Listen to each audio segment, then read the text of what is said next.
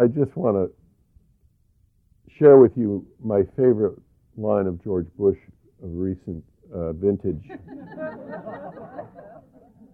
when, when he announced that we were going to Mars,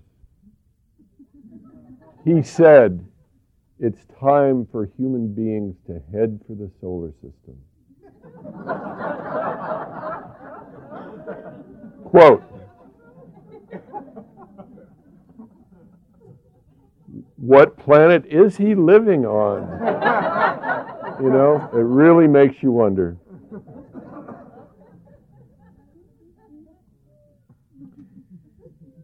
So, this evening, this evening, I want to offer you a hit of gratitude and awe and wonder. Um, I'll start with one of my favorite poems of the last several years. Very short little poem by the Sufi Hafiz, who says, O wondrous beings,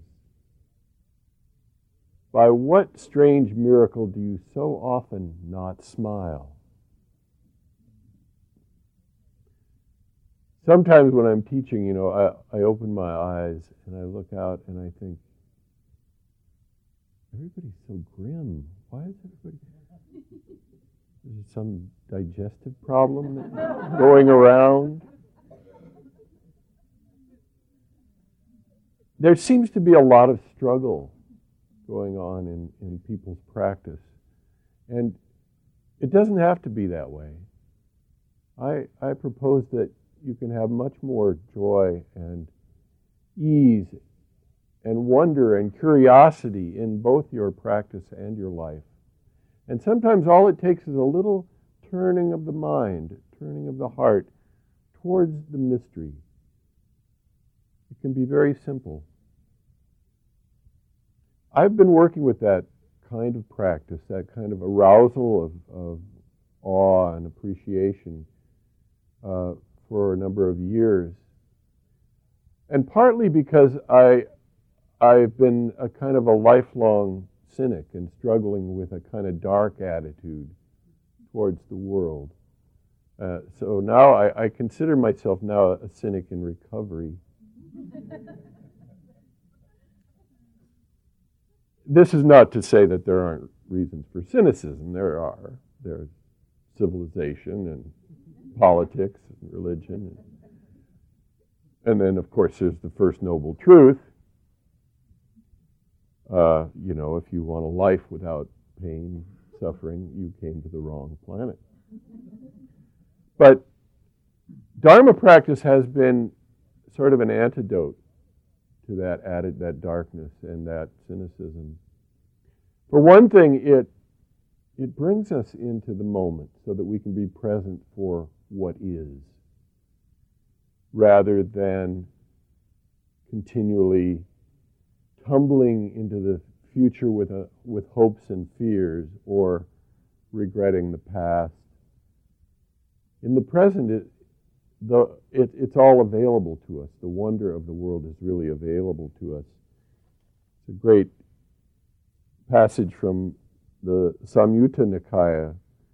What, Some old king comes and sees the Buddha's disciples, and he describes them as joyful and elated, jubilant and exultant, enjoying the spiritual life with faculties pleased, free from anxiety, serene, light-hearted, peaceful, and living with a gazelle's mind. Imagine that mind, it just kind of. When asked why his disciples were so happy, the Buddha said, They do not repent the past, nor do they brood over the future. They live in the present. Therefore, they are radiant. And Dharma practice also starts to break the old habits of mind, the habits of mind that just sort of program us with the old, uh, all of our old conditioning. And they allow us to, to be in the world more and more with beginner's mind, with or with what one Korean Zen master calls don't know mind. If you really sit here and look around you as if you didn't know what was going on here, as if you'd never been here before, as if you weren't totally used to this body, this mind, these senses, this, this scene. It suddenly becomes full of wonder, and you you become full of curiosity about it, and it and it can it can begin to open your heart in a whole different way. I once asked uh, Swami Muktananda if he ever did miracles. And he said, No, I don't need to do miracles. I just tell people to be aware of the blood circulating through their body. That's miracle enough. The ordinary can become very miraculous when we look at the world with a beginner's mind, with a don't know mind, with no expectation, with presence. The great Chinese poet, uh, Shu, I think, but wouldn't matter anyway. Uh, who said how, how wonderfully supernatural this is uh, and marvelous. I draw water, I carry, I, I carry wood.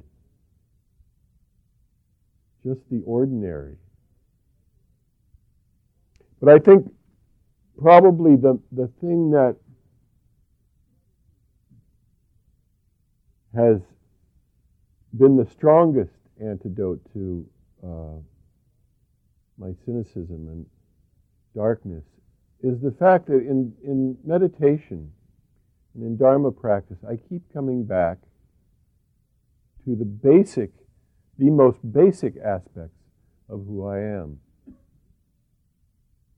the breath, this body, its, its sensate qualities, its vibrating, its awareness. These mysteries, the mysteries that are here with us all the time, that we usually don't pay much attention to because we're, we're lost in the, in the self drama, which can get very narrow and very confining and suffocating.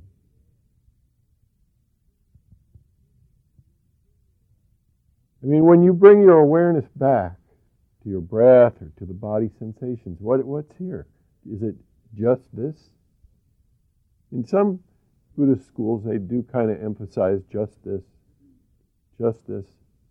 But it's not just a lump, it's a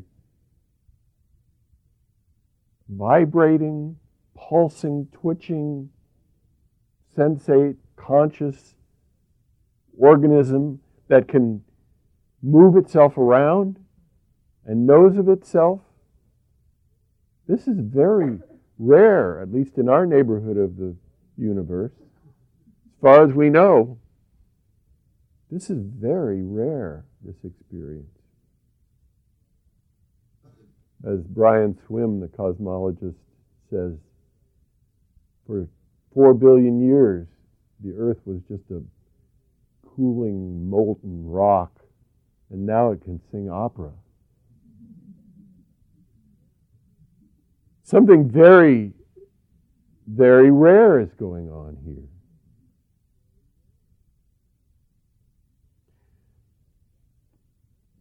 Einstein says, one cannot help but be in awe when one contemplates the mysteries of eternity, of life, the marvelous structure of reality, it is enough if one tries merely to comprehend a little of this mystery every day. Never lose a holy curiosity. So, in the interest of a holy curiosity, I'd like to lead you in a little reflection, guided meditation, an exercise I call Be Here Wow. And it's an exercise for your awe muscle. That's the one that makes your jaw drop open in wonder. We'll start with the very improbability of our existence. And I just want to say that, you know, the Buddha often talked about reflection as a very important part of his teaching. It's not just silent meditation and one pointed mindfulness, but also reflection on the qualities of our life and what, what is common and reflections on death. So let's reflect for a moment on the improbability of us being in this body with this brain and contemplating the improbability of our being here right now. The odds against you are basically astronomical, literally and figuratively. If the conditions at the Big Bang had not been exactly as they were, it wouldn't have all hung together and turned out like this. If the size of the neutron or the size of the proton had been just a little fraction of a, of a bit bigger or smaller, or if the nuclear force holding the atoms together, the nucleus together, or the electromagnetic force trying to pull them apart were slightly different in degree, then the atoms wouldn't would have either collapsed or come apart, and then no elements would have been created, and then no carbon or oxygen would have been created, and then where would you be, Mr. and Miss Carbon based life form, Mr. and Ms. Oxygen breathing life form? It's all very elemental. You know that eight other planets spun out of our particular cloud of gas, the cloud of gas out of which our solar system emerged, and none of them have life. So far as we know, we're the only one in our vicinity, anyway, that, that has any life, any signs of life. They've now found 30 other planets or so in other solar systems, evidence of 30 other planets, but they don't think any of them have life because they're either too close to their sun or far away, or their orbits are unstable, or they're too close to the center of their galaxy of the galaxy, and they're getting all these X-rays and gamma rays. Maybe there's no life out there, except for maybe it's just right here.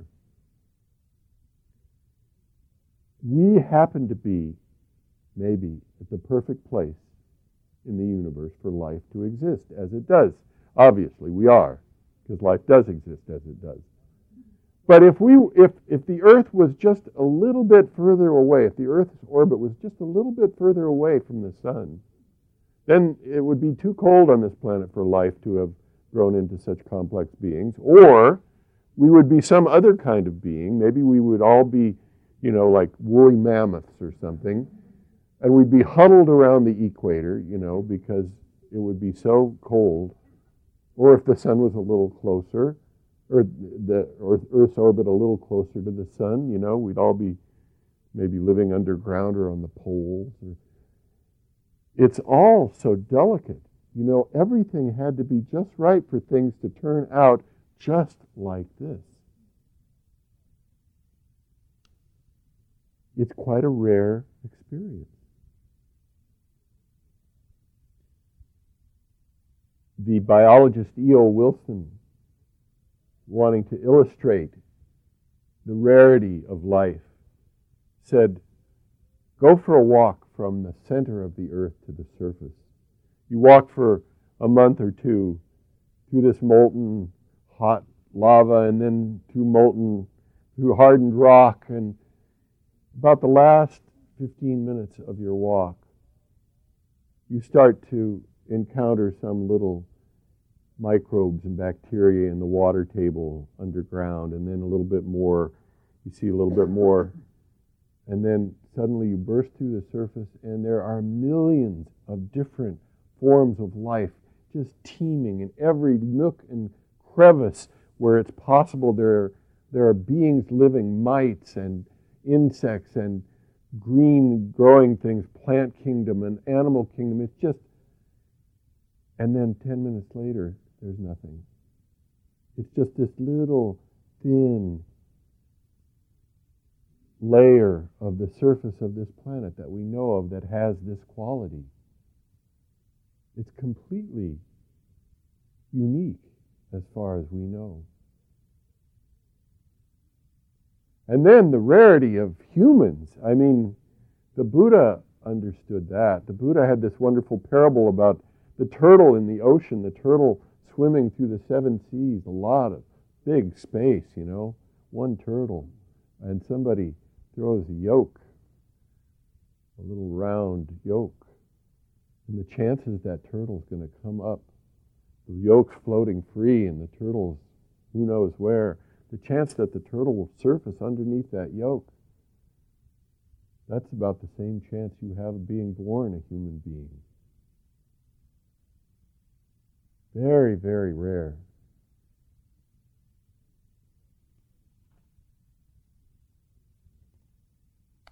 This is James Lovelock, the biologist who founded the, proposed the Gaia hypothesis.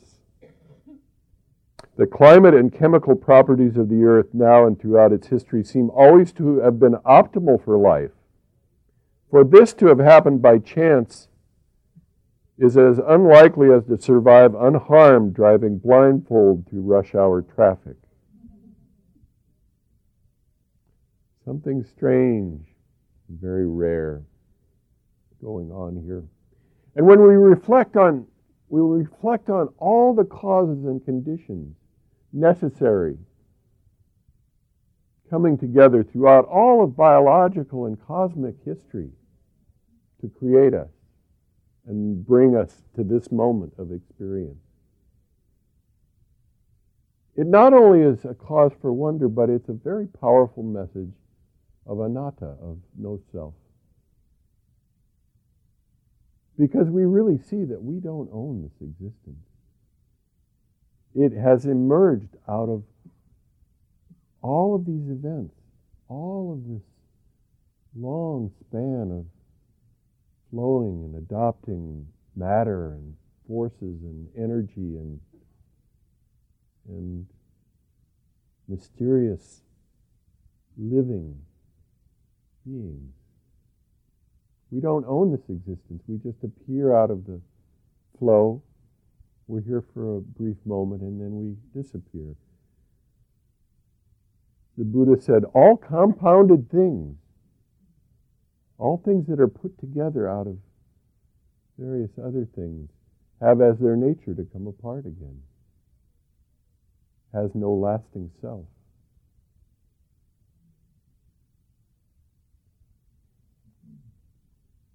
And now, for now, what an amazing combination of elements we are. Let's uh, go into our bodies and explore a little bit. First of all, we rarely think about it, but where do you think your body came from? We, we think our soul came from some, some other realm, right? And uh, just here on Earth, it's sort of like a training planet, you know, and we learn our lessons here, get rid of some karma or something, and then we get to go on to a better place. Isn't that the sort of common doctrine of many religions? But at least for now, we know we're tied to this materiality, this body. But where do we think that came from? We weren't, we weren't dropped down here from somewhere, some other realm, right? Well, we, we grew out of this planet, out of the materials of this planet. Our bodies are made of all natural earth ingredients. Your body is made of oxygen, nitrogen, sulfur, carbon, uh, phosphorus. Your bones are made of calcium phosphate, primarily. And that's literally the clay of the earth, molded into your shape. That's that hardness that forms the skeleton is earth. 70 to 80% of your body is liquid.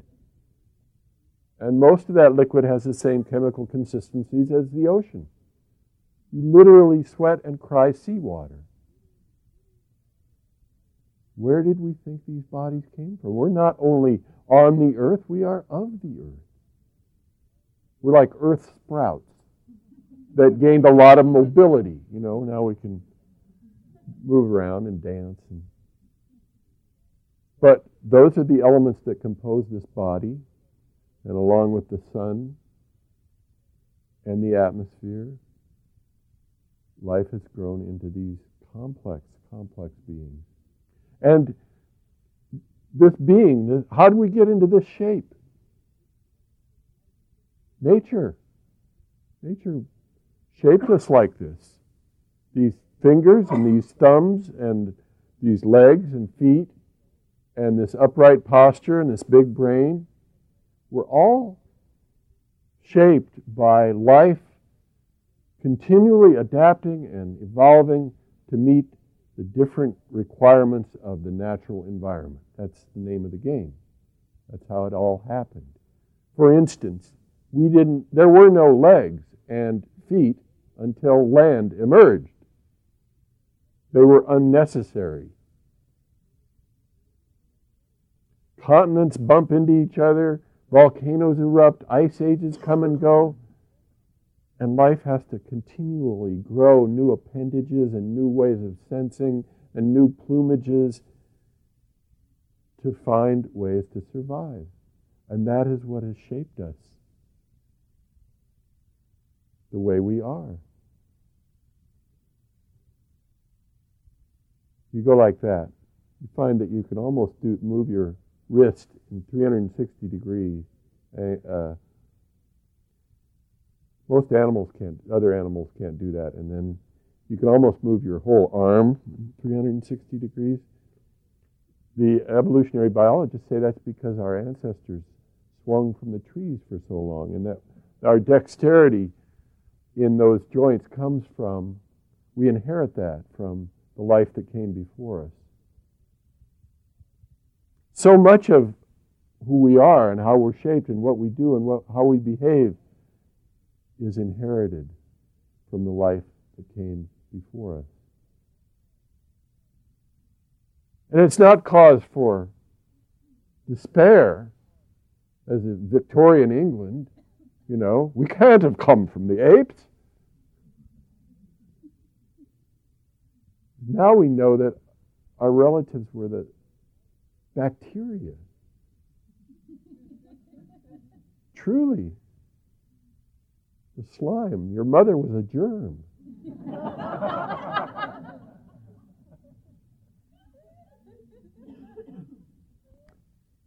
but truly, nature is the sculptor, and we are the art. You know, we're like, and and what what amazing beings we are. What complexity. Life has gone from a single-celled being to a being with 10 trillion cells. That's us.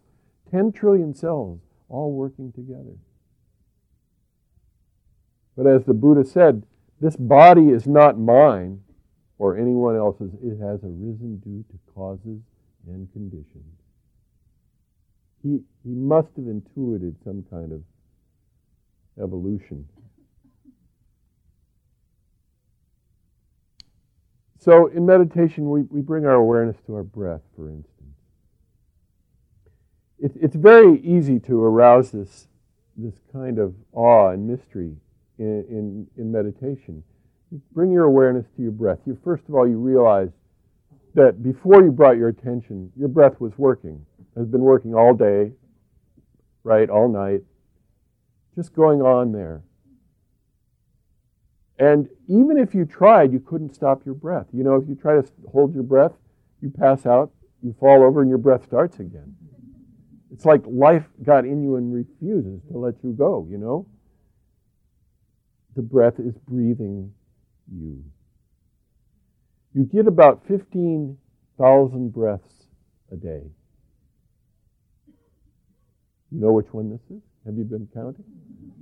You get about 75 to 100 million breaths in an average lifetime. That's just, you know, what you're given. But there's this amazing self regulating pump giving you a free oxygen lunch every few seconds. You don't have to do anything. Your heartbeat, you, you can feel your heartbeat. If you can't sort of feel it, sense it, you can always, you know, put your hand at your pulse or your neck and uh, realize this, this organ is continuing to circulate the blood through this vast circulatory system. Some people have compared it to like the tides, you know. This continual wash of blood through your body, bringing nutrient in, taking the waste out, being enriched through the organs and processed through the organs. Every few minutes, the blood circulates the entire, uh, blood, the blood, blood gets circulated through the entire body from the heart. It's estimated the, the heart is, it works during the day like it's like lifting uh, uh, several tons and carrying it a, a few miles. It's, it's an amazing job. You know that if your blood vessels and veins were spread out end to end, they would go around the earth a couple times. Your blood just keeps pumping through that system. And there's that heart beating. You get a few billion heartbeats in a lifetime. Powerful stuff. Bring attention to your head for a minute. Just feel this big old thing there on top of your spine. Maybe uh, rub your upper and lower teeth together a little bit. So you can really, you, if you do that, you can really feel bone. You can really feel earth. And you can also really feel the, the sort of the size and, and, and uh, weight of the skull there. It's taken uh, 500 million years of evolution to get your skull into this shape. The first heads were actually extra clumps of cells that appeared on these marine creatures. And they grew up around that creature's mouth. And they enabled that creature to manipulate that mouth better and catch the food better and basically the reason for heads, the better to eat you with, my dear. Because then the senses began growing up around the mouth too, in the head, you know, in the head area, and the ears and the eyes, and the better to see the food with, my dear, and to hear where it is. And anyway, we could, you know, you can interpret it that way, but what an amazing group of uh, senses have grown up for the purpose of survival. It's all, you know, for the, for the purpose of survival. That doesn't make it any less wondrous. Um, for instance, let's take hearing. Just listen to the sound of my voice, if you, if you will, or you know the sounds around us.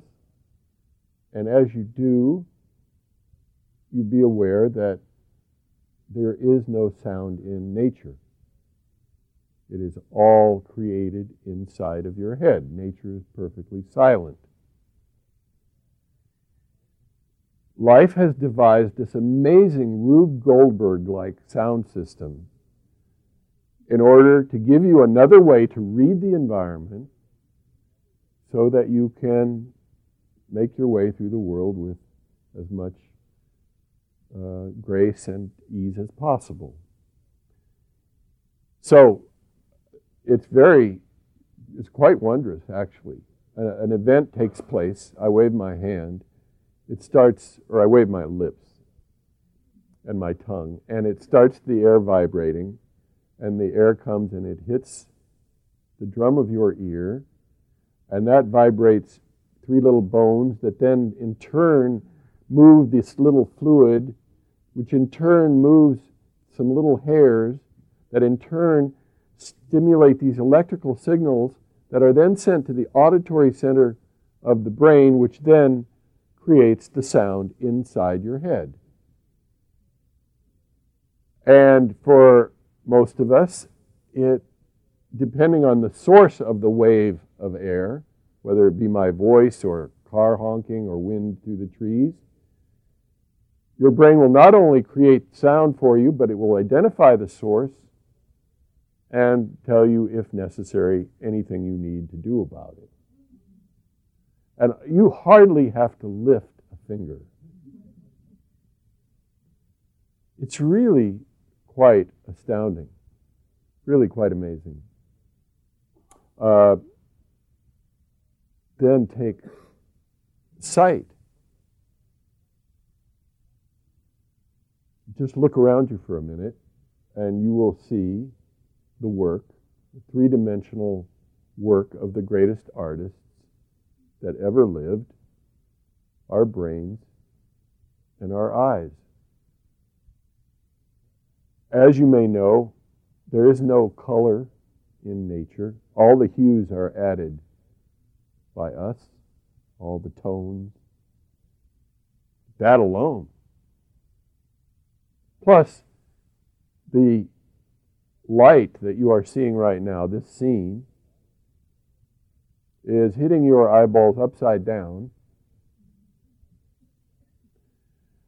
It is actually the photons, streams of photons are hitting the retina of your eyes, which contains 100 million receptor cells, literally.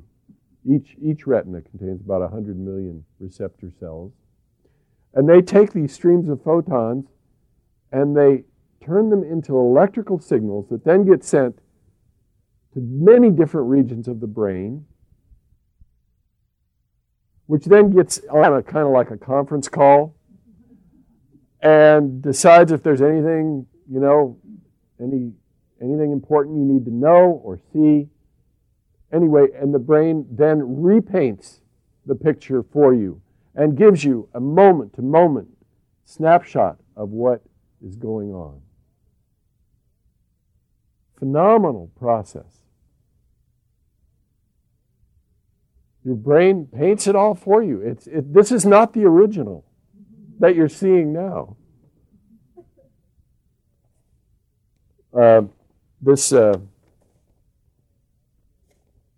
Alfred North, North Whitehead, the philosopher, he said, the various qualities of the world are purely the creation of the mind. Nature always gets credit, which should in truth be reserved for ourselves. The rose for its scent, the nightingale for its song, the sun for its radiance.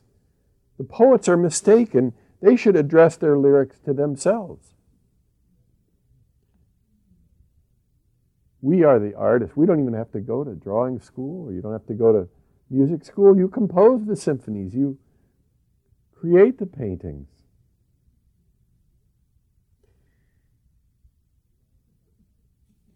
A couple more things that we can do to evoke some wonder and uh, awe at the mystery. Your gut, stomach. Let's get down. What is going on in your stomach right now? all sorts of processes. It's like a great, you know, if you go under a building and you get to see the plumbing and the stuff, it's just it's phenomenal. I mean, you know, there's a whole the whole basement of these big buildings is filled with plumbing, and that's what is down here. Nutrients are being extracted, blood, you know, purified, uh, hormones released, cells being born and dying enormous number of processes going on right now, all completely automatic, more or less efficient, depending on, you know, what you ate maybe or what you didn't eat. It's phenomenal. It's, uh, it's, it's said that the stomach lining it has to replace, you have to grow a new stomach lining every three or four days just because the, of the uh, acids and the, um, the substances that are excreted to take care of all the processes going on down there. So the stomach's actually producing about a half a million cells a minute are being born down there just to keep that stomach lining intact. Then you've got all these other living beings in, in your stomach, literally more, more living beings than all the humans that have ever lived on planet Earth. Billions and billions of separate existences down there, uh, without whom you could not live, survive. Um, there is some speculation that the bacteria, that it's, they're basically bacteria, that they invented us as moving feedlots. You know that. but Lynn Margulis, the great uh, molecular biologist, says, you know, our, our concept of ourselves as individuals is really arbitrary. We are all walking communities. We're actually walking ecosystems unto ourselves.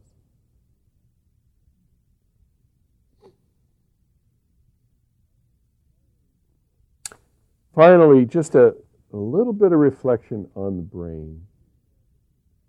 It's been called the three pound universe, and for good reason, because it knows and can know so much. It can see to the edge of the universe, it can see inside of matter. It, uh, it knows all about all the human cultures that have ever lived. It knows about our own origins in past life. It's a phenomenal, phenomenal self regulating, self adjusting organ of, of, of miracle. Uh, it's estimated that the brain processes about 11 million bits of information a second, coming from both inside and outside. And it filters all that information to literally trillions of possible synaptic connections decides what you need to know, decides what's important to you. Regulating your temperature, it's regulating all sorts of systems, and it gives you a, a conscious picture moment after moment. And it does it for 16 hours a day. It's a truly, it, it's amazing. I mean, it's the most amazing thing that nature's ever invented, at least as far as our minds can understand, as our brains consider our brains. It's, it's got to be uh, miraculous.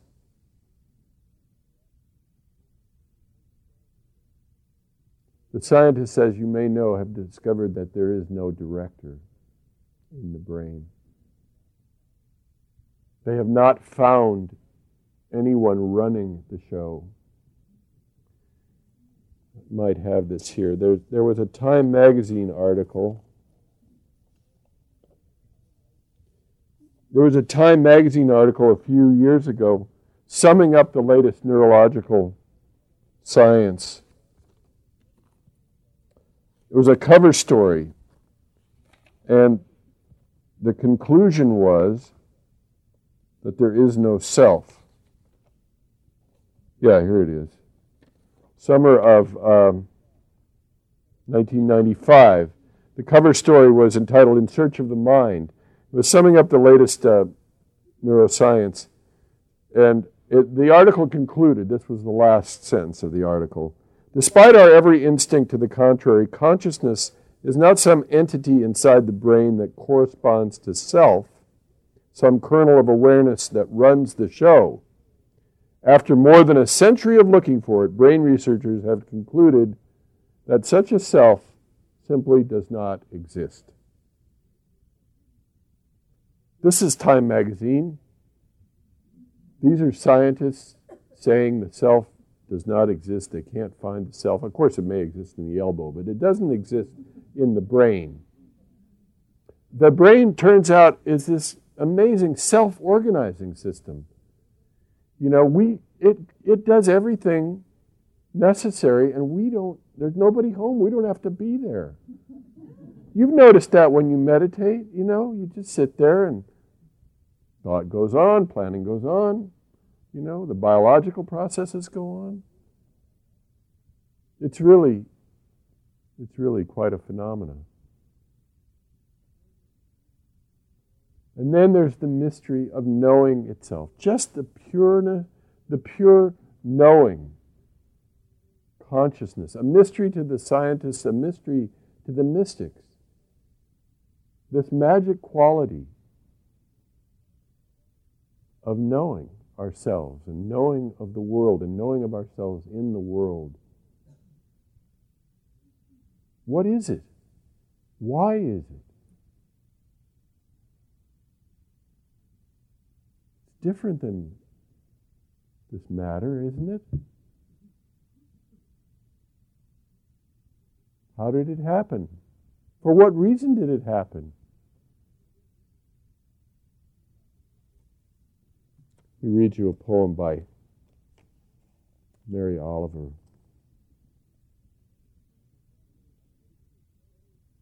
It is the nature of stone to be satisfied. It is the nature of water to want to be somewhere else. Everywhere we look, the sweet guttural swirl of the water tumbling. Everywhere we look, the stone basking in the sun or offering itself to the golden lichen. It is our nature not only to see that the world is beautiful, but to stand in the dark under the stars or at noon in the rainfall of light, frenzied, wringing our hands, half mad, saying over and over, what does it mean? What does it mean? The child asks this, the determined laboring adult asks this. Both the carpenter and the scholar ask this. The rich and poor, the old and very old, not yet having figured it out, ask this de- desperately sometimes, standing beside the golden coated field rock or the tumbling water or under the stars. What does it mean? What does it mean?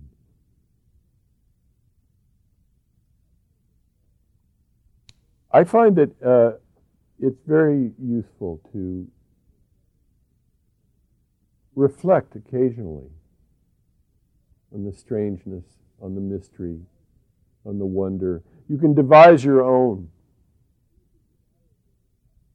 Or you can just go and sit in silence without any reflection. You can just sit with beginner's mind or don't know mind.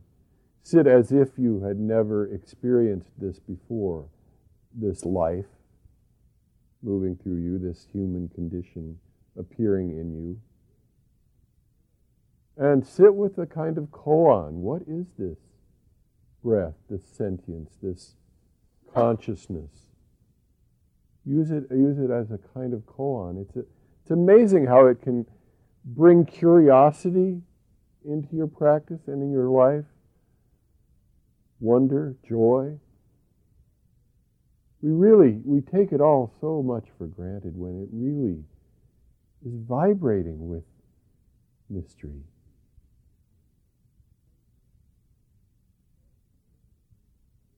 It's also very uh, politically useful to arouse wonder and awe because it's fulfilling, and then you won't need to consume so much or waste so much time in the marketplace uh, marketplaces looking for satisfaction because the ordinary will be satisfying.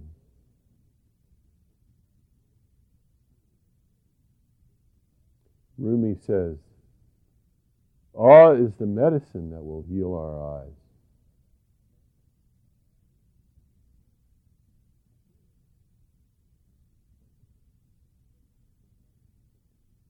So let's sit for just a few moments with don't know beginner's mind and all collectively feel this mystery that we are, that is us.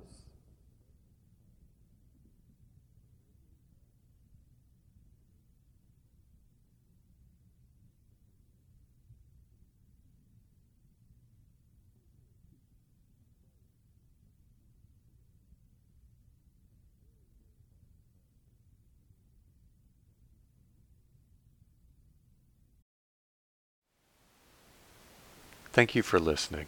To learn how you can support the teachers and Dharma Seed, please visit dharmaseed.org slash donate.